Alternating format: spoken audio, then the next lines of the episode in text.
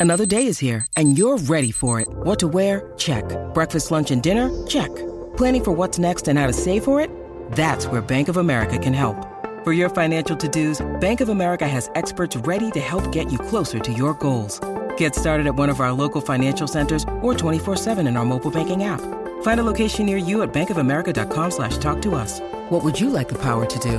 Mobile banking requires downloading the app and is only available for select devices. Message and data rates may apply. Bank of America and a member FDIC.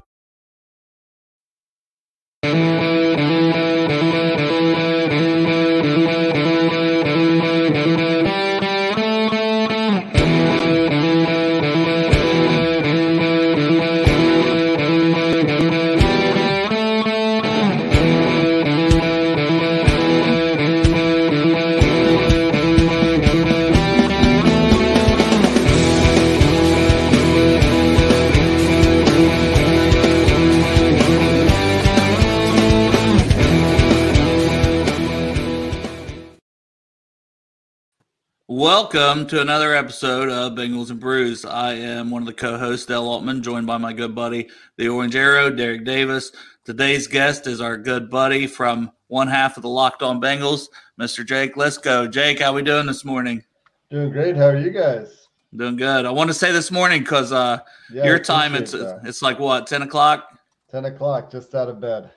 well, that's why I, t- I told Derek. I said it looked like he was uh, binge watching last night. Like hopefully he, he wakes up here this morning. To, I I watched a few episodes of Atlanta, which is, I mean, it's better what- than TV deserves.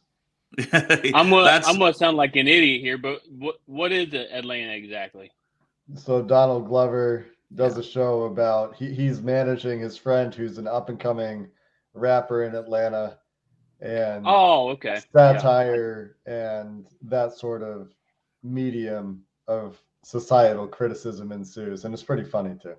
Yeah, Don- Donald Glover is a national tre- treasure in general. Uh, musician. He was on uh, oh, what was that? Community. Yes. Yeah, um, with Joel McHale and all those guys.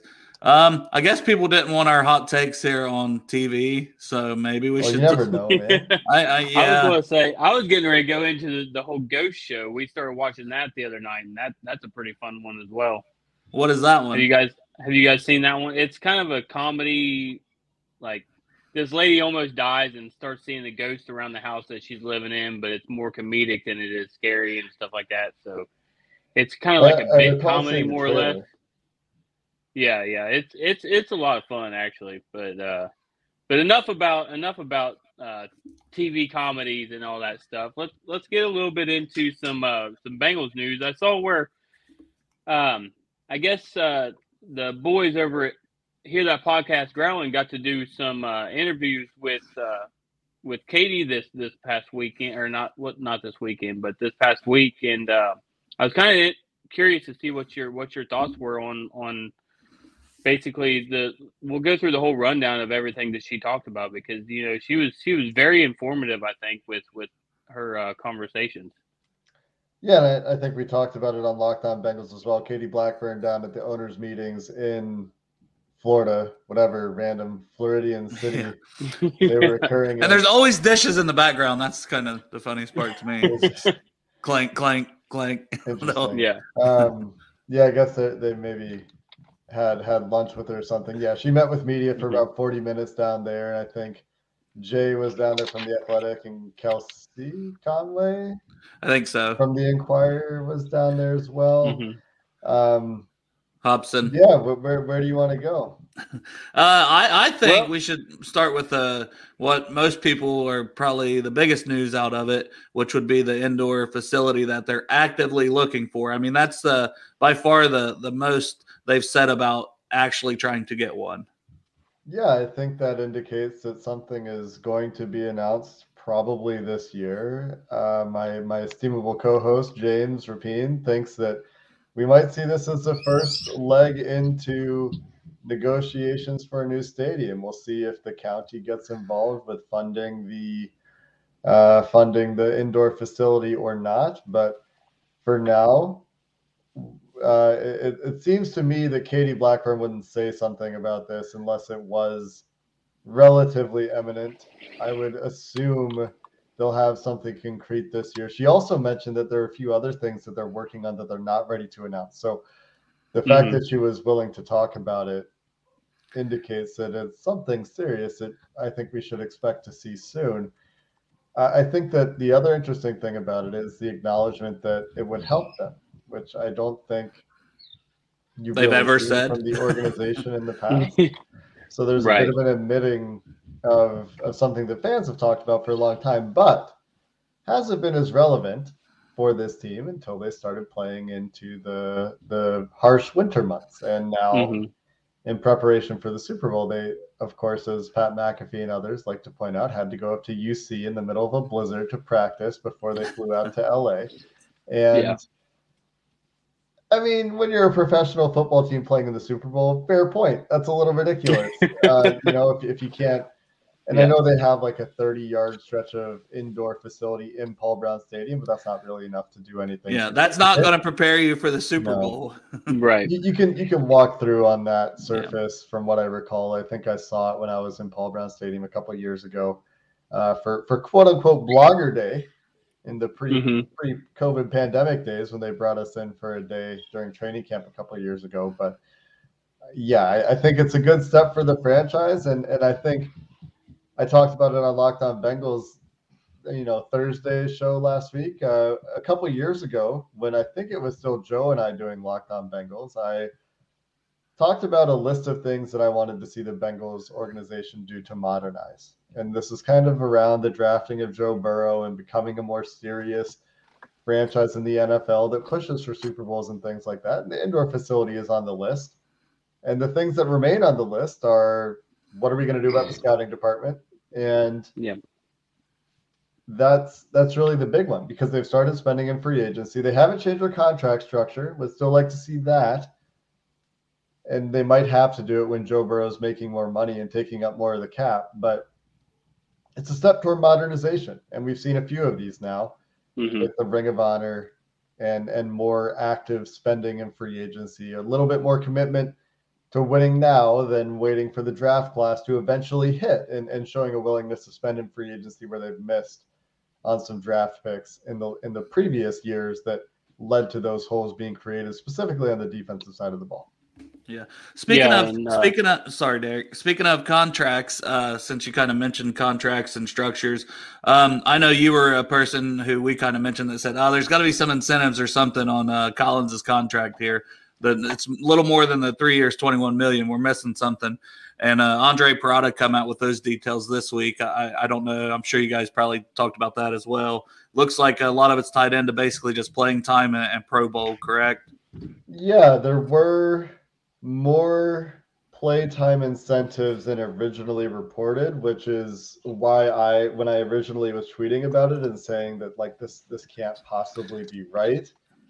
Or or there's a chance this isn't right anyway. I don't know if I said it can't possibly be right, but I was surprised and it was being reported as a $30 million deal, and none of that makes any sense with the way that it looked originally. And those numbers are reliable. So there was a data entry error from the source. I'm not going to go too much into that, but Mhm. essentially some of the escalators in his contract weren't included in the first version of his contract that was entered. And so what we learned was that there are salary escalators and bonus escalators based on playtime in the first two years of the deal, but there's still a I would say fairly good chance it ends up being a, a $21 million deal. The escalators are tied to relatively high playtime Yeah, I. I believe it was Tied- ninety percent, which is a very high number. Right. If, if he misses a game or two, that that could be it, right? I mean, Mhm. two games for sure, right? You think about two games, well, 10%, one out of 10,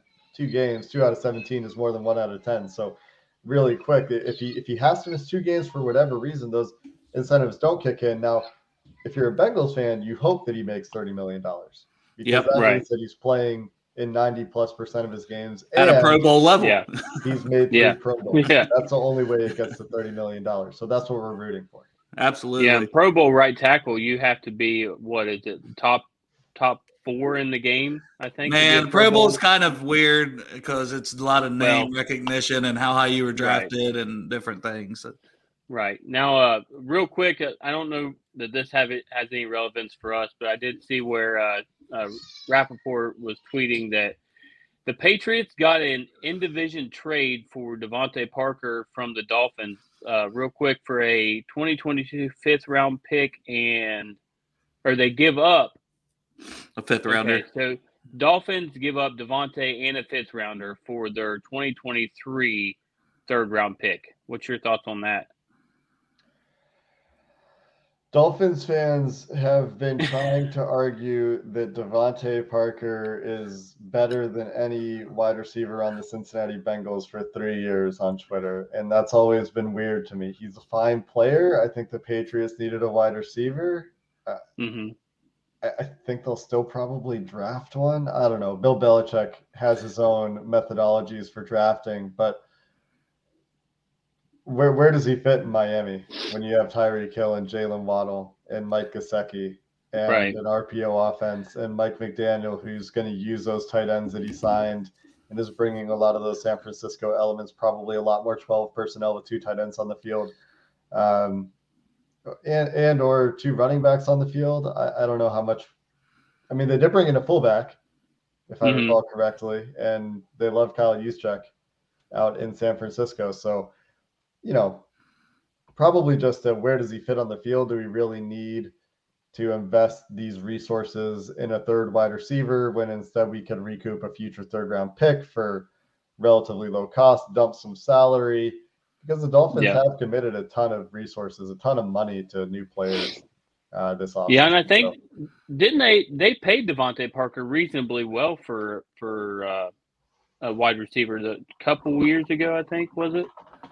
Yeah, I can't sure remember we exactly. Can, we can get these details over here on my on my left monitor and find DeVante Parker on over the cap. He signed a three-year extension with the Dolphins in 2019, and he 19, okay. earned a total of 30 million in new money on that deal. So the Patriots will be acquiring five and a half million dollar salaries. The Dolphins will incur a five and a half million dollar dead cap hit because that's the signing bonus that mm-hmm. is prorated. So, you know, they take a small dead cap hit, and I'm not sure they're, they're fine for cap space. This shouldn't have a, a huge impact on them. And and this is a team that's going to be willing to restructure too. So if they need to, right, they can take some of uh, you know Emmanuel Ogbah is is the primary restructure candidate. But I would say this is a pretty good indication that the Dolphins are probably pretty done in free agency. They just did a, a big extension for mm-hmm. Xavier and Howard as well, and so yeah, that was last night. starting to get pretty tight. So we can finally stop hearing about Xavier Howard being traded to the Bengals. Also, yeah, it's not yeah. happening. Yeah, I suppose. I suppose we could.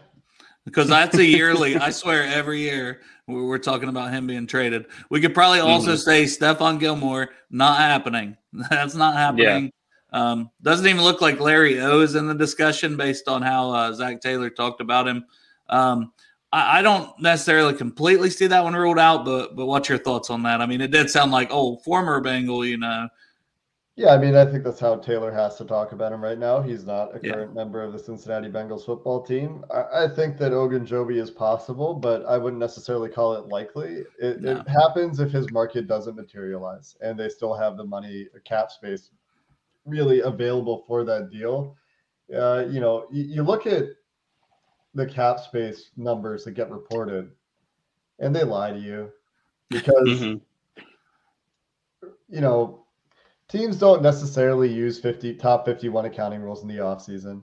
The Bengals, I don't think do. I think they account to 53 contracts on the roster, which is already lowering the number a little bit. And they're factoring in the space for rookies, which we hate to hear but is true. They're not factoring in the $7 million that gets reported that they tell media and then media reports.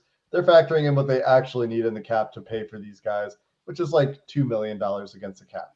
And then they have sal- right. uh, salaries for practice squad guys that they're factoring in because those are expenses that you can't get around. That's at least $3 million in salaries over the course of the year. And that counts against the salary cap. So they're making sure that they have money for that. They're making sure they have money to sign guys if they need to, if guys get injured.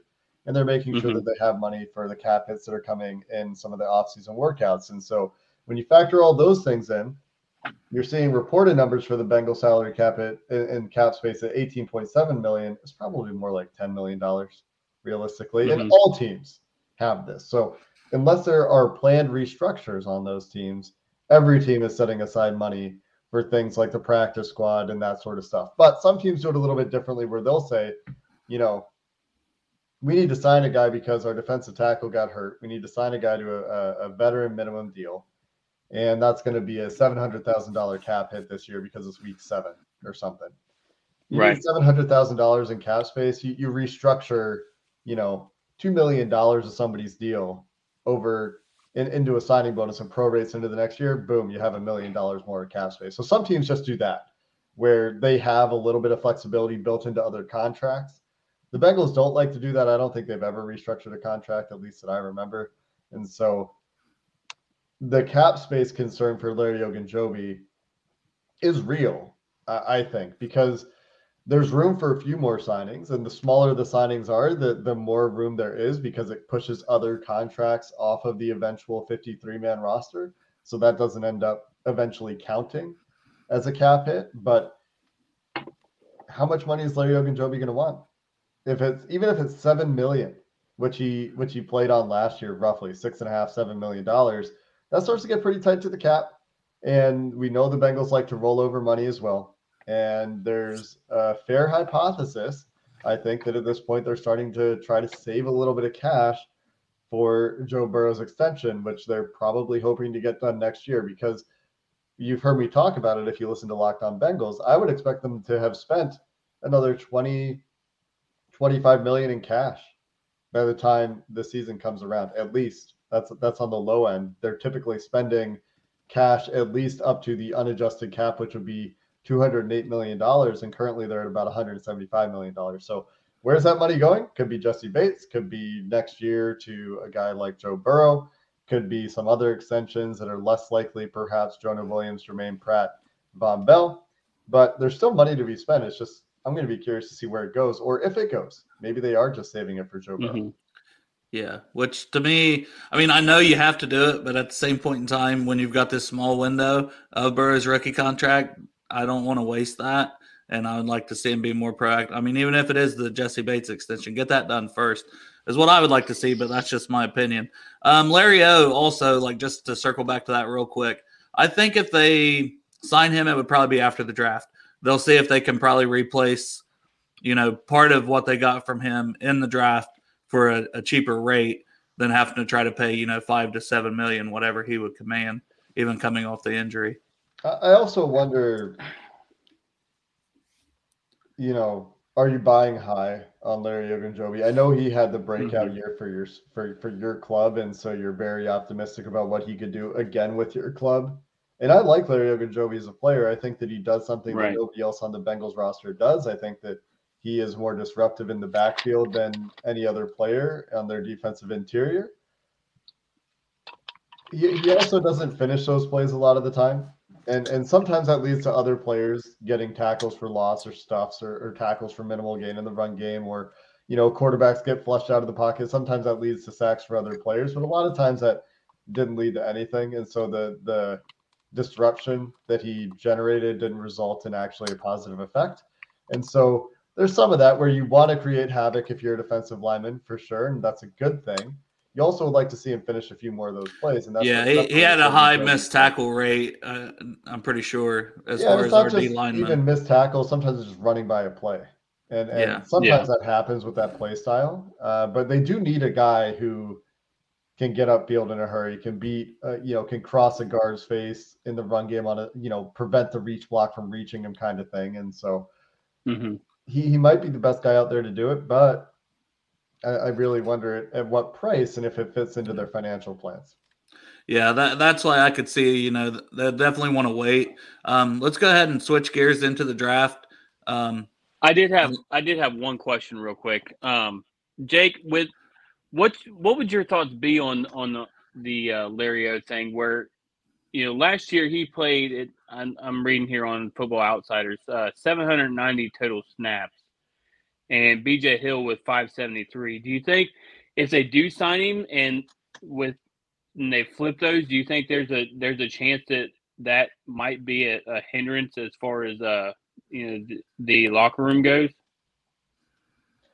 I don't really have a good feel for that. I mean, we, we haven't really we I don't think that I could tell you who the leaders are on the defensive line in the defensive line room. I would assume it's Sam Hubbard. I don't know if Larry Ogunjobi mm-hmm. really got much into a leadership role. I, I, truly don't know. I know that he was very well liked in Cincinnati, mm-hmm. but I don't think that I really like Vonn Bell, clear leader on the team. I think Mike Hilton stepped up and became a leader on the team.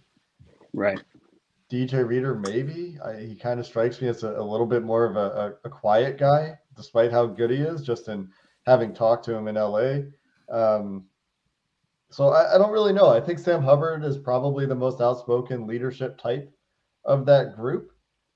Um, so, so I don't know if there's really a locker room disruption there. I will say that as the season went on, those splits got closer to 50 50. And then, of course, okay. Ogunjobi got hurt. Uh, and, mm-hmm. and BJ Hill played a ton in the playoffs, and they were pleased with what he did. So, yeah, I, I don't know. I, think that it might be a little bit awkward, I guess, for for BJ Hill to have signed this ten million dollar deal and Larry Ogunjobi to have to come back on a one year deal because you know guys look at their sack production and those kinds of numbers, and Ogunjobi was good in that area, but so was BJ mm-hmm. Hill. And I mean, clearly Ogunjobi thought he was going to cash in. He had a Great deal yeah. from the Bears, and it's unfortunate that that fell through. I hope the guy gets paid, no matter where he ends up. I hope you know what's best for the player. I'm always on the side of the player, but it, it is a bit of a weird space when you're thinking about team building and, and thinking about it from the team's perspective. Doesn't make sense, and and that's where it gets murky, and, and you don't know how the numbers work out from, from a financial perspective. Yeah, for sure. Um, all right, if we are we good to switch gears there to uh, yeah, yeah, yeah. I don't okay. want to I don't want to hold y'all up. You know, you, we got two draft draft nerds on the show. I'm just the, hey, come on now right now, but uh, the uh, positions of need.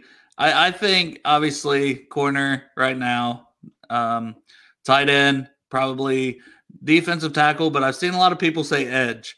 What are your thoughts? I think we got a pretty good edge depth, but I know you can never have too many pass rushers. Yeah, so I don't know if you guys saw. I, I went through the the Bengals roster and and put some some tier kind of ideas on on every position on every player on the mm-hmm. roster, and so you know I look at that, and the thing that stands out to me immediately is that they have very few players on the roster at corner. You got Chidobe mm-hmm. Awuzie, who's great. You got Mike Hilton, who's great.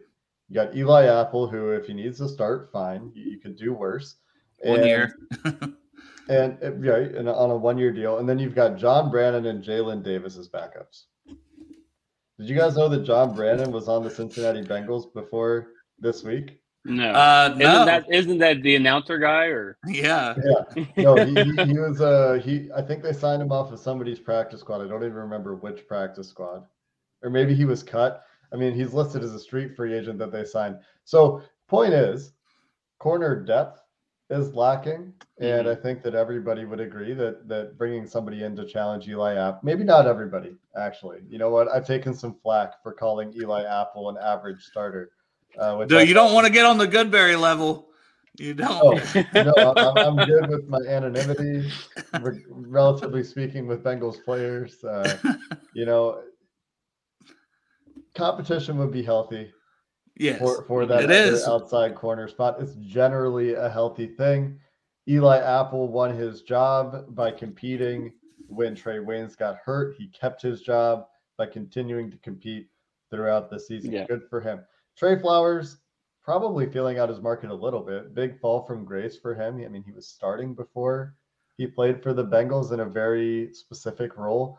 He he could still be back, but even if he is back, you want Tre Flowers being your outside corner if, if one of these guys right. gets hurt? So, Which so, I got I got absolutely blown up when, when we signed him because I I said I liked the signing just because of, of what I thought he could do in this offense because he's always been that kind of big guy and and more more of a safety role, which I know he played safety, but I you know I just I really like the fit on our on our on our squad with him, but let him cover tight ends like he did. Yeah. If you got to match up sure. with a stud tight end, like he's he's your good fourth slash fifth corner slash you Mhm. know let him play kind of in the slot against the receiving tight end. Yeah, And, Right. and I would say that Lou Anarumo has liked to do this. He tried to do it with uh, LeShaun Sims, and it didn't work as well with LeShaun Sims. I think that Tre Flowers is a little bit better. I do think that he's, again, I, I think maybe a little bit overrated in the eyes of fans. I think that most players generally are a little overrated in the eyes of fans sometimes. Uh, because I also took some flack for calling Chris Evans an average starter, which I again thought was a pretty generous grade for a guy. podcast over. Podcast over. Chris Evans slander. No, How is that Um, slander? no, he was a third No, string yeah. running back, guys. Like this Exactly. Is, this is this is why I don't get the flack. Like I'm saying, I think he could be an average starting running back. That's pretty good Mhm. for a guy who could hardly get on the field last year. Uh, Ted Yeah. Has been a career backup. I think he's probably an average starter with the potential to be a good starter. Again, yeah. uh, you know, just just realistic expectations. But when but this started with draft needs, and you know, when I look at where they're the shallowest, I think it's I think it's corner. I, they don't have any backup corners that I think are actually good backup corners. Maybe Jalen Davis could be okay, but he's small and kind of a slot only guy for the most part. He- Mhm. He, did play Yeah. outside, I think at times in the preseason and maybe in spot duty in the regular season, but he's largely a slot guy just because of size limitations. So corner is where I'm starting because if Eli Apple becomes your backup, or if they draft a guy that's competing with Eli Apple and starts the year as a backup, suddenly you have a lot better corner depth. And I still think they might sign a guy there. I, I think that defensive interior or three tech does make sense. I'm not sure it really lines up in terms of the first round specifically in this draft. I just Right. don't see there, there aren't very many first round guys to me at three tech in this draft. Safety, I think, is a sneaky need.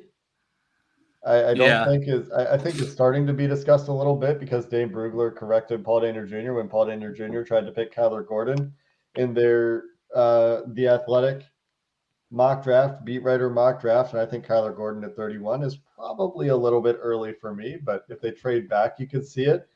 Instead, a guy like Lewis Cine, maybe that works. You know, I, I think that a safety is a sneaky one there, especially if he's a guy that can also play some slot. Like uh, I know Matt Minich is currently riding the Dax Hill train from Michigan, who Yeah. can play a little bit of slot, can play in the box, can can play in three safety sets. We know Lou Anarumo likes those as well. On the offensive side of the ball, tight end, I think we'll see a tight end addressed at some point in this draft if they can make it work. They've been very visibly, I think, talking to a lot of tight ends in the pre-draft process at pro days at the combine, etc. And interior offensive line, I think you could still see him take somebody there. They shouldn't be closed off to it anyway. Hopefully, they're not closed off to it. They might feel like they've drafted a bunch of guys lately, and that's true. Jackson Carman, D'Ante Right. Smith, Trey Hill, Hakeem Adeniji, all guys that can play on the interior offensive line that were drafted in the last two drafts. That said, if you're sitting there at 31 and Tyler Linderbaum or Kenyon Green or Zion Johnson are available, I I don't think they should be overlooked just because you feel like you've invested in the offensive line. Yeah, that's definitely my top three. Like uh, you know, Green and uh, and Johnson, I think come in start at left guard to keep Karras at center. If you get Linderbaum, I think he starts at center. Uh, I think Derek disagrees with me on Linderbaum. He, he's a little uh, not so crazy So- about him. So, and and this this is what what's been my whole thought on on the whole Linderbaum thing.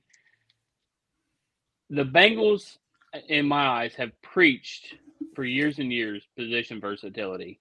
So I just I have a hard time believing in the whole Linderbaum to the Bengals thing. What what's your thoughts on that, Jake? Well, sometimes players are just really good at a position. Like Alex Cappa is playing right guard.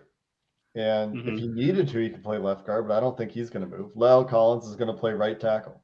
If Jonah Williams gets hurt, La'el Collins is going to stay at right tackle. If if Okay. La'el Collins gets hurt, Jonah Williams is going to stay at left tackle. So position versatility is, is great when it comes to backups, I think. But when you have a guy that has the kind of special athleticism that shows up on tape and special tape in the first place, overcoming physical downsides in terms of weight and length and all this stuff. I mean, the guy is, is a wrestler who started playing football recently and is just amazing at it. I, I think that there's some room to to overlook it, especially like how many players are truly position versatile and, and good at it, right? Think about it. So Right. one Yeah. of them is Joe Thuney, who kicked out to left Mhm. tackle against the Bengals when the Chiefs lost two left tackles between like their first drive of the game and in the pregame in the regular season. And Tooney had to play left tackle. He played really well at left tackle. Ted Karras has played interior offensive line spots pretty well. Andrew Whitworth, a Hall of Fame player, can play left tackle and can play could, can play the guards even late into his career. Who's the Yeah, guy yeah. from uh, Green Bay? That's probably the most like versatile. Yeah, uh, Elgton Uh, was Jenkins. it Lindsay Yeah. or Elgton J- Jenkins? Okay. Jenkins, because once again, I can go back to my Drew Sample opinion of how bad of a pick that was because there was Yeah. Elgton Jenkins and AJ Brown. A lot of really Yeah. good players could have been picked instead Yeah. of Drew Sample, but we, we don't we're not supposed to harp on that anymore. We're not I, supposed to. I can't help it. well, I can't help it, Jake. I'm sorry. guys, uh, like preaching to the choir a little bit, but uh, yeah, as far as positional versatility, I don't think it should be a knock on Linderbaum. The if he's really good, and I think he's really good, that then he's a player because we, we don't really talk Mhm. about this with like tight ends or corners very often. Dax Hill maybe it is an exception who can play a little bit of both. Some some safety corner hybrids with linebackers. You know, we talk about can they do multiple jobs playing Yeah. their position. D, D line probably on the defense more than Sure. anything. Can they can they slide into three tech on a pass rushing but down? but a lot of teams don't do that either. They just No. they just have three techs, and maybe they have a guy that'll move around a little bit. Yeah. But right. I, I think that positional versatility is great. I don't think that it should necessarily be held against a guy if he plays one position, if he plays that position really well. It's it's just kind of like the draft good players mentality. Don't if- yeah. The what do they say at the the TDN? Don't let good players keep you from drafting great players or whatever that whole thing is. Yeah, that's interesting because I I don't think I'm necessarily interested in like a first round linebacker. I, I was like sort of on the brink of that. If Devin Lloyd, Nakobe falls Dean. 31, Nakobe Dean probably is going to be available near 31. It seems like But I don't see David it. We played two. I'm- we played two linebackers. they play two linebackers. They like Mhm. both linebackers and linebacker depth in this draft is also great. I could I could see them Yeah. drafting a linebacker at some point. For but- sure. but to your point, where this conversation started, I think a three tech.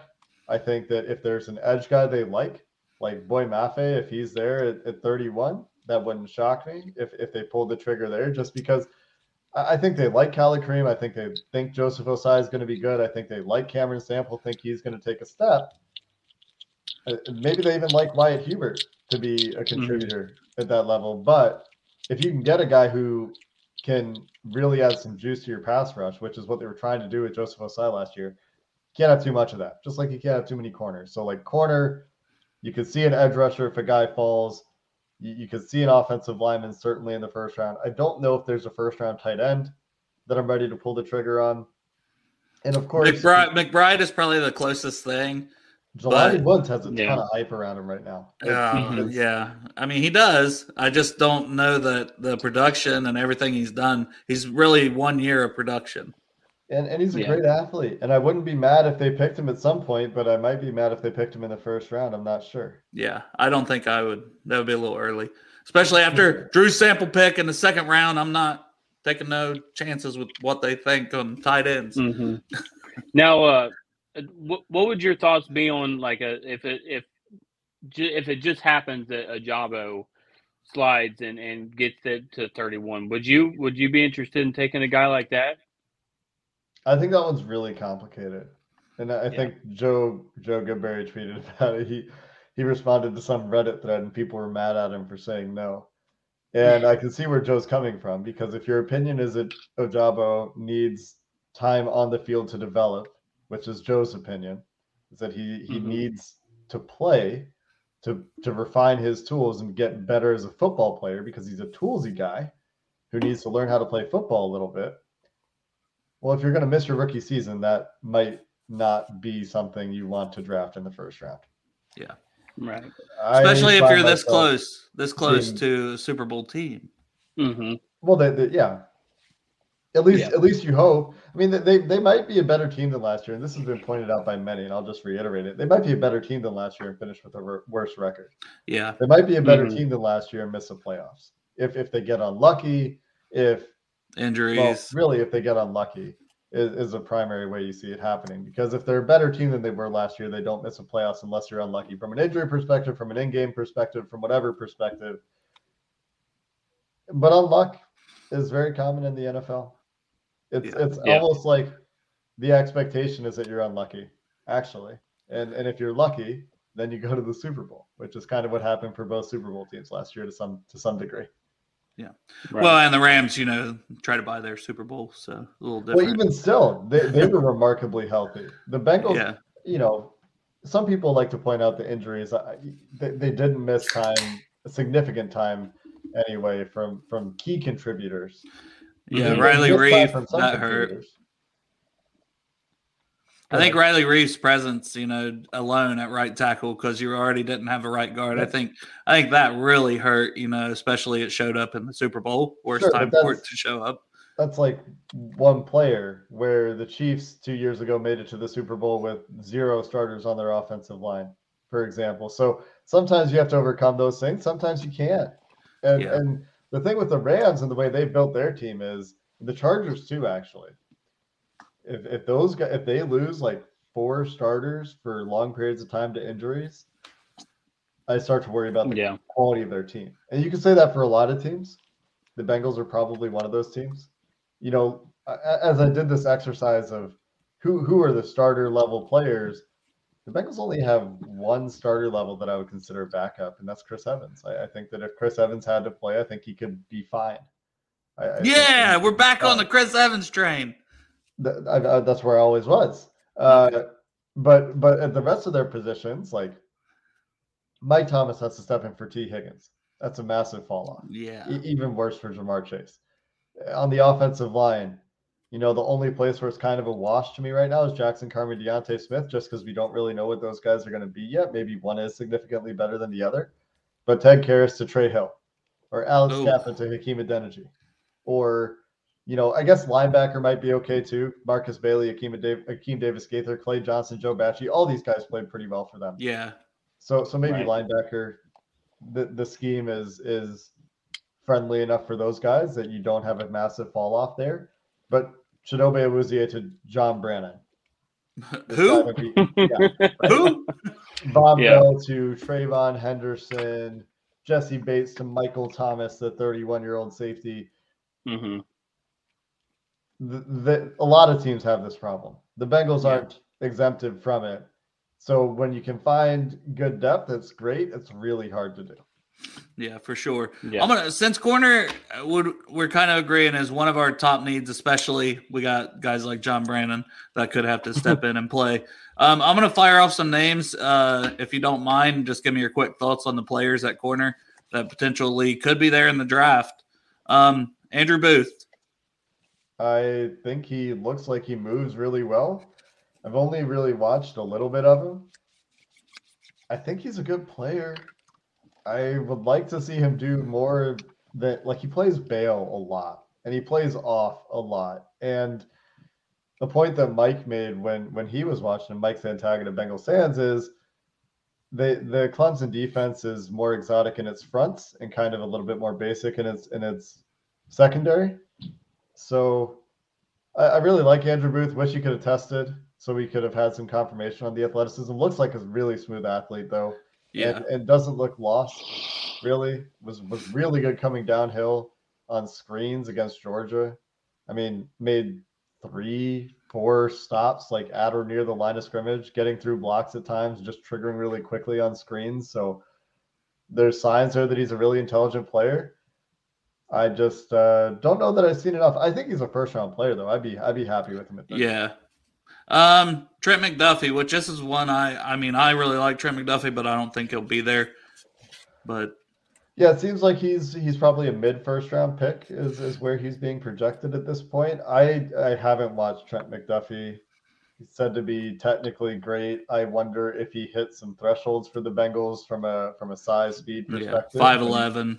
He did run a four four one, and the Bengals aren't super strict on their thresholds. But do you have his arm length measurement in front of you? Uh, no, I do not have arm length measurement, but he's 5'11, 195, uh, violent, explosive, gets beat by bigger wide receivers due to his average size and length. Yeah, so so the issue with with the Bengals in length is if the corner has like under 30 and a half inch arms, they probably aren't drafting him. And I think he was 29 and something. 29 Yeah, I think him and Mhm. Kyler Gordon, his Washington I'm looking at it teammate, right were, now.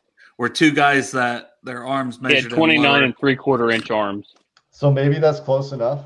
And if it Yeah. doesn't show up, I haven't watched him. So if it doesn't show And- up and he uses the length that he has, well, that's great. I'm, I'm about 5'11 and a half, and my arms are 31 inches long. And I, I I know that that doesn't make me a corner, but Oh, I was going to say sign him up. Look at him, He's, look at him uh, over here flexing. Yeah. well, I'm not flexing. I'm just like extending my arm. John, Yeah, John not- Brandon, John Brandon, you're off the roster. Jake Lisco is on. No, thank you. exactly. I, I can't take the beating of an NFL, like a single NFL practice will hospitalize me. One, probably. one. Let's let's ask let's let me ask you this, Jake. Do you think you could lock down Ocho? No, no. I know that that that that whole thing. Well, it was, it was like a two day thing, and I was just cracking up both both of those. J- podcasts. James James Well- believes that Terrell Owens could still be a top, I don't know, 30 NFL wide receiver. Probably the same for Chad. What about Drew Sample? You getting a stop on Drew Sample?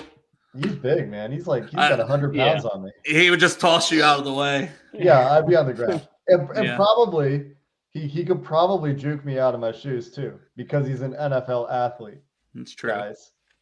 Nah, an- yes, come on. You got the long arms, Jake. Give yourself Yeah. some credit. All, all I was using that for is as a measuring point, like an Built average- bars, built bars. Yeah. Well, uh, all I'm saying is an average an average white dude who does a football podcast has 31 inch arms. So when you have when you're when you got shorter Right. arms than that, you're a little bit short in the arms. And uh, again, if it doesn't show up, who cares? Like this this is a Right. concern that we talk about with Jonah Williams. La'el Collins has short arms for a tackle. Uh, hmm Penei Sewell has short arms for a tackle. Rashawn Slater has short arms for a tackle. All those guys are great. Who cares? Yeah. Yeah, I Right. agree. Uh, this is a I very did divisive. I did notice. Sorry, I was going to just real quick circling back back to Jonah real quick. I did notice that sometimes it does show up a little bit on on his tape, but uh, but yeah, back back long arms into them or something. do what now? You guys getting long arms into the chest? You mean? Yeah, right, right. Sure. I, I think Jonah gets beat more when he. I, I don't. I don't see him getting long armed and like bullied very often. To be honest, I see him like oversetting sometimes, getting beat on counter Okay. moves sometimes. But I'm sure it happens. I, I you know, we we go turn on some tape and find it. It, it happens to everybody from time to time. I think, especially with guys that really like using the long arm. And I Mhm. like. I would love to see. Do we see this matchup this year? I think. Do, do we see Carl Lawson this year? Do the Bengals play the Jets? Am I am I? I'm pretty Oh, sure that they- we play Bengals the play the Jets. NFC, They the do. AFC East? They do. So Carl Lawson, Jonah Williams. I'm excited to watch that because Yeah. Lawson likes that long arm. Um, another Who corner play here. Uh, I only got a couple more. This guy's very divisive that I've seen so far. Uh, Kaiir Elam from Florida. Yeah, I'm happy with him at 31. I think I, I think he's a great athlete, and you know, you worry. I guess the primary concern with him is that he might be a penalty magnet in the NFL. Yeah. Mm-hmm. I don't know. Let's let's see how it goes. I think he has great tools. I think that he does a lot in that defense and could like easily project to be a very good NFL corner. And maybe you can coach some of the grabbiness out of him, and maybe he gets a little bit more comfortable. Yeah, Yeah, I- and I- he's just now 20 years old. I don't know if, if everyone realizes that. Like that's Yeah. very that's got to be one of the younger players in the draft. is he really 21? Uh, 20 like 20? 20.1 is what I've got written down, unless that's wrong. I think Good I lord. have. So I started our 2022 draft sheet, and I've got ages in here where they were available. So I have his age at the time of draft being 21 on the dot. So he turns 21 by the time the draft comes around. Yeah. Mm-hmm. Let's see. I've got his birthday in here too. May Yeah. 5th. So yeah, he'll be 21 right after the draft. Okay. actually. Yeah, I had him even younger than that somehow, but yeah, uh, that could have been scouting report from earlier in the year. Well, he's, he's currently 20, yeah. but born May 5th, 2001. So But four three nine forty six two like I don't know. Sign me up for for those traits, but yeah, you don't want somebody that's just constantly getting holding penalties downfield. Yeah, and, and I think he moves well for his size, and and the, yeah, I, I just you know he he hits the thresholds. The Bengals haven't drafted a corner, at least early, with arms shorter than like thirty and three quarter inch arms. So that's where you look at Trent McDuffie and Roger McCreary and uh, Gordon and Kyler McCreary, Gordon, I think. really Yeah. wonder. hmm And then my guy Marcus Jones, I don't know if anybody has his uh, arm length, but he's only five eight, so I'm guessing it's not real big. But he is a, he's the he's an electric returner from Houston. mhm. Like I like him more as a returner probably than as a corner because he's probably backing up Mike Hilton. it. You can see it slot. for for returning, for sure. I mean, I, I think Yeah. the Bengals have clearly stated an, an interest in a returner. I think Chris Evans is actually a really good kick returner. Mhm. Uh, so I'm, I'm more interested in a punt returner. I think both returns are going the way of the dodo. I, I think that the NFL is trying to phase out returns. Yeah, So I wonder how important it really is, but I think they're interested in, in return guys. So yeah. I mean, it was uh, Simmons, wasn't it? That even specifically said they need to be more electric at punt return. yeah, and I think Yeah. that's fair. I, I think that the issue that the Bengals have is they try to get a guy that's going to contribute somewhere else Yeah, as a returner. Right. So the reason Trent Taylor wasn't on, he was a practice. Literally every game he played, he was a practice squad call up, is because he he he was a two point play player, which was important. It was great, Yeah. but it was worked out. play. It was it Yeah. was great. Eh, he wasn't on the field besides that, except No. for punt returns. So I it's was gonna really say I don't think I don't think he had what two catches last year in total. Or I couldn't tell you his- his other catch besides that one in Kansas City. Yeah, it yeah, was right. really tough. It's generally really tough to roster a guy if all he can do is return punts. Yeah, It's, it's just wh- when you're constricted on roster space in the first place, which every team, I guarantee you, feels like if we could have a couple more guys, we'd feel a lot more comfortable, which is Mhm. why they push for practice squad expansion and this sort of thing, uh, and the call ups and stuff. It, it's just hard to keep a guy where all he can do is return. And this is Yeah. a point that I've made a lot. It happens from time to time, especially if they're really, really good at it. But Chris Evans can play multiple special teams units. He can contribute on offense and he can return kicks. Easy roster spot, right? If you can do multiple things on special Yeah. teams and be a viable backup, that makes it a lot easier for you. Brandon Wilson is good on multiple special teams units. So if he's going to make this roster, it's because he's also playing coverage units really well. Because I don't know that they really need him to return kicks right now. Another reason I'd like to see Tre Flowers come back. Also, you know, he looked pretty Yeah. good as a as a gunner on Yeah. special teams. It Mhm. was it wasn't his big role on defense. Like match him up with tight ends if you need to. He can And do let other him- things. Yeah, let him play special teams. Like When when you're so you talked about versatility earlier. Where where you need versatility is if you're a backup. If you're a For sure. starting level player and you're really good at your starting level job, less important that you can be versatile, right? Because you can do the thing that you're really good at and it can win you football games. If you're a backup Yeah. player, having versatility becomes much more valuable because it keeps you on the roster and gets you on the field. Right. And and going back to uh, Tre Flowers a little bit, you know, when when you look at it, I mean, that's a guy that, that you kind of need, especially with you look at who we're facing this year. You got Atlanta, Kyle Pitts, you've got Baltimore, the Browns, the Steelers, you know, you've got those guys twice a year that you'll play. Buffalo and and uh was it Dalton Schultz there? Um Did they sign Dalton Schultz? or not he's on the Schultz. Cowboys. Uh, yeah, Schultz yeah, he's on the Cowboys. Cowboys. Uh, Schultz on the uh, Cowboys Dawson and- Knox is that who you're thinking of Knox, Buffalo? yeah, yeah. Didn't they And then sign you got- end though? I thought they did. Uh, Buffalo, they, signed OJ uh, Howard. OJ Howard. Yeah. Right. That's Yeah, I, I think that it'll be interesting to see how they play Kyle Pitts, right? I mean, they should Mhm. just put a corner on him the entire game, in my opinion. Just treat him as a wide receiver. That's what he is. And, and He I is. think yeah. yeah. 'cause- at times, I mean, Auden Tate currently WR1 in Mhm. Atlanta. So put, Yeah, so you really could. put whoever you want. Put a linebacker on Auden Tate if you have to, and put Shinobi Right. Uzi on Kyle Pitts. If, if Yep. that's what their depth chart looks like in Atlanta by the time they play. But this is, I mean, this is kind of more or less looking like a murderer's row of tight ends. You got, you know, Miami with Gesicki, Gronk, possibly in Tampa.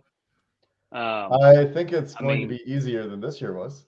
Yeah, I was gonna say. Well, yeah, that's I guess they still We play had- Kelce, yeah, we had- but they avoid Kittle and they avoid Hockenson. I guess they they don't play Which- Fant. They played George Fant last year too. Mark Andrews Yeah. still on the schedule twice, so that's always going to be tough. Uh, Yeah. Cleveland has like seven tight ends, so maybe one of them will be good. You never know. I, I do think it'll be a little bit easier than last year, though. Like last year, they played, Yeah. I think, six of the eight top receiving tight ends in the NFL. They avoided Gesicki. Was like one of the Mhm. guys they avoided all year, and they do get him they, this year. So there you go. but you know, Dawson Knox was the guy. I think he he finished like tight end two or tight end three in uh, fantasy anyway. In, in as far as tight end goes, um, and you know, you're just replacing one with another, in my opinion. I'd much Yeah, rather play. Dawson Knox than George Kittle. Or uh, yeah, I'd rather Yeah. go against Dawson. Yeah, for sure. That's but- an easy one. yeah, right. That's George true. Kittle's a beast. Uh, D D tackles in the draft. Anybody you like that you think that's a position first round or more second, third round? I, I've honestly had a really hard time finding where the value lines up for the Bengals on the interior defensive line, just because a lot of these guys have question marks if they Same. are pass rushers or they're nose tackles. Devonte Wyatt's 24. Travis Jones is probably nose tackle. Yeah, Logan Hall, Yeah. D I end slash he's no, like you know, he, I, I wanted to look at him as like, okay, maybe this is the the Geno Atkins mold of this class. Not saying he's going to be Geno Atkins, but maybe this is a Geno Atkins type player. But he's six six. yeah, Right. And, And it's- it's not does not play with that same leverage as Geno. He doesn't. He plays high quite Yeah. a bit. He wins with this Mhm. weird high spin move where he like tries to knock the guy from above him out of his way, Yeah, and Yeah, you know then you get to Perrion Winfrey and and Phidarian Mathis and Matthew Butler, and there's just questions for all those guys. I I wouldn't hate Yeah. some of those guys. Like if if one of those Winfrey, Mathis, Butler guys is a pick in the third round, fine. If Logan Hall somehow is there in the second round, fine. But I don't think any of them are. And so that's where it's just kind of a a bit of a, a gap in value in my mind. Travis Yeah, Jones at right. 31 probably could be a good player. But is he a nose tackle? Like, a ton at 31, where you're No. trying to get the guy that's going to hopefully make the biggest difference for you in this draft class. That's I honestly think the the the two biggest positions are probably corner and trade down. If we're counting trade down as a position, I, I could see Yeah. edge for sure. The, there are a few other spots like offensive line you could still see.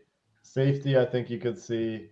And and so those are the ones that I think you could you could certainly see at 31. So that the names being Booth, Elam, Lewis, Sign, or Sine, I think it's Sign. sign I think too. Jalen Pitre, I'm interested. I I don't know. We'll see. But Zion Yeah. Johnson, Yeah. you know, the, the Yeah, the offensive line that we Zion. Kenyon, and uh and Linderbaum, like those three. I mean, I think man, you solidify your line so much if you take any of those 3 Mhm. guys. And Zion Johnson is one who, when we talked about versatility, he's played at least four spots at a pretty decent level in the SEC. So Yeah. Right. Well, I guess we we can kind of finish up there. I know you we don't want to keep you too much longer here, Jake. Um, one thing I did want to say real quick before, since we're talking about draft, before we get off here, this bad boy right here, I got here for a giveaway for us. If anybody's interested in that, once we get to 200 followers, I'm going to be giving this badass draft hat away, and uh, so I did want to plug that real quick. Jake, do you got anything you want to plug? Check out the Locked On Bengals podcast. That's all I got. That's that's the bread and butter. two guys that could play in the NFL if they chose to. No, Jake I Lisco would- and James Rapien. I would never make that claim because it's batshit insane. I made it for you. Thanks, guys. hey, thanks for having us, Jake. We really do appreciate it, man. Yeah. Have a, enjoy your weekend. Hey, you too. All right. See you guys. Who I? See it. All right, Derek. That Anything else you was- want to? that was awesome. I really appreciate Jake for coming on with us. Um, I did want to also let everybody know we're still. I'd have this as well. Um, Well, it's like I was like, we can let we can let him off there for you to plug stuff. yeah, yeah. This this shirt right here is a women's uh, women's large that that we're giving away. We'll probably finish that up on uh, Friday. Um, if you're you're wanting to know anything about that, just uh, hit us up. I think we'll. Uh, we'll and then you were retweet it a saying you were saying the hat was for uh, subscribers on YouTube. Yeah, this is for for YouTube subscribers. So once we get to 200 followers on YouTube, I'll be giving this bad boy Yeah. away. Here. Which hey, that's not far, man. If we get a couple shout outs, a couple retweets, I mean, we're already close to I think 170. So we get Yep. 30 more subscribers than I know, wanted to, I a wanted to brand give new draft hat. Yeah. yeah, I wanted to give away before the draft, so hopefully we can get it get it there. And then um really the only the last thing I wanted to plug was our uh our our t-shirts and, and stuff like that that we're doing. If anybody's wanting any uh any merch here, I'll go ahead and show that and get uh click on that right there. I, I love my boy. Bengals and Brews shirts. I ordered one too. I was like, I gotta have Mhm. one. Probably gonna order a hoodie next, uh, honestly, and Yeah, stuff like that. yeah, but- you can get t-shirts, tri-blend, v-neck, basically whatever whatever fit you like, you can get, and hoodies, stickers, kid t-shirts, mugs. You can get a mask if you want one of those. Um, uh, we don't have we don't have dildos or anything like that for sale yet. yeah, yeah, none of that, none of that weird shit. But you know, hey, Yeah, if, if anybody's so inclined, we might see what we can do. But uh, you know, no, not really. But life size. Your wife will leave disappointed, just like mine. exactly exactly but uh but yeah that's that's really all we got um i'll have to i'll, I'll have to send send jake a shirt just for for being gracious and coming on the show with us i, I really appreciate that that was fun um but other than that there's one thing i wanted to talk about that i i, I hate that we didn't get to but we kind of just glossed over the the whole uh stadium deal and everything that's that's going on right now with the the indoor facility and all that. But uh, I I I just- just, want Man, I don't know. I feel like all that stuff's like next level for me. I'm kind of like whatever. I don't want to speak my on whole thought much. is right. My whole thought is you know if I think that if they are with the in, indoor facility, I really think that this is going to be one of those where they have um, lockers, locker rooms over there. They have offices over there. You know, they have all that stuff. And then um, another thing you got to start thinking about too, which I when I was listening to uh, to the hear that podcast growling, it got me thinking about it. You're, I think eventually you got to start thinking about you know the new stadium and stuff like that too. And if you're good doing all that, you got to figure out. You know, I was, uh, the- one thing with that is it looked like they could kind of kick that can down the road some. I was reading an article, uh, Paul Dehner on the Athletic. I, th- I think it was yesterday, maybe two days ago, and he was saying, "Yeah, it says 2026, but they basically have these rolling type agreements in there that right, it can go all the way to like 2036." So right. But I mean, they still got time to, you know. Right. And I, you're not really worried about that, but you still that's something you still have to factor in though because just because of okay, if we put the practice facility here and the stadium's right here, well when we build the new stadium, we can't just take this stadium and tear it down and then build a new one right over top of it because you you'll be without a stadium for a few years. So, you know, maybe they have they're thinking, okay, if we put the practice facility here, the stadium's there, maybe the new stadium will be right here. If the Reds keep selling all their damn players, just tear that damn stadium down. yeah, I hear that. I hear that. But uh you know, that's just I I think it's really cool that they're thinking about all this stuff now and and in my opinion, if if they build this practice facility that just that's in my eyes that's them saying, "Hey, we you know that whole like we talked about the other day, I'm not fucking leaving." You know, all that that shit. You know, I I'm excited for it. What about you? Oh, for sure. And uh, Katie sounded like she had like several announcements that are in the works. Like she started talking about Yeah. Ring Honor, and she's like, "Well, I don't want to say too much more." Like she kept pulling Right. back from saying things, which like Right. that just tells me, you know, they're excited. They got a lot of announcements Mhm. in the works and like things that they're excited about now. And that's I just think the future's bright. Like I know not everybody loved uh, uh, Mike Brown as an owner over the years. uh, Some of his ways that you know hmm so he believe i mean he believes a certain way and that's just how things are but I feel like you know, uh, Katie and and her husband Troy and Elizabeth coming in, like Queen Elizabeth. Uh, right. But you know, they're really turning things around, and they're they're bringing us more up to date, and and it's great to see. So yeah, I mean, mm, the future's exciting. Yep. But uh, you you got anything else you want to discuss before we get off here? Um, not really. Just uh, follow the Bengals Brews on Twitter and definitely. I got. Yeah, subscribe subscribe to the YouTube channel, man. That that helps us out Mhm. a lot. Um, retweet things on Twitter, anything. We're gonna keep trying to have some good guests. I know next week we'll have Angelo Dawkins, fresh off WrestleMania, one half of the Yep. Street Profits. Um, Angelo seems like a phenomenal guy. He's from uh, went to high school at Fairfield, so um, multi-sport athlete, even in college. Uh, s- Just, I think he'll be great. He he loves the Bengals. He loves Cincinnati, so should be a really fun guest. And we're going to go back to Saturday night, so it should be next Saturday at seven p.m. Yep. This will that'll be more of a Brews podcast than, than yeah, just Bengals like we had today. But but yeah, yeah, still um, brewing. and if if you want to listen to it on Spotify, on Anchor, Apple, Google, all that good stuff too. So Yeah. And follow us on Twitter. We're Yeah. on there. I try to interact with anybody. at Dale Altman, or is it Altman Dale? I can't ever remember. Yeah, it's People- Dale Altman. It's basic. Okay. At just Dale. That's what you need it to be. I keep telling you, you need to change it to just Dale, but Yeah, I might have to, especially for Crep Keeper. yeah, exactly, exactly. But uh, yeah, that's that's really all all I got for today. All right, man. Shout out everybody. Much love for uh sticking with us, uh Yep. joining the show. Ask Shout out to the Brews.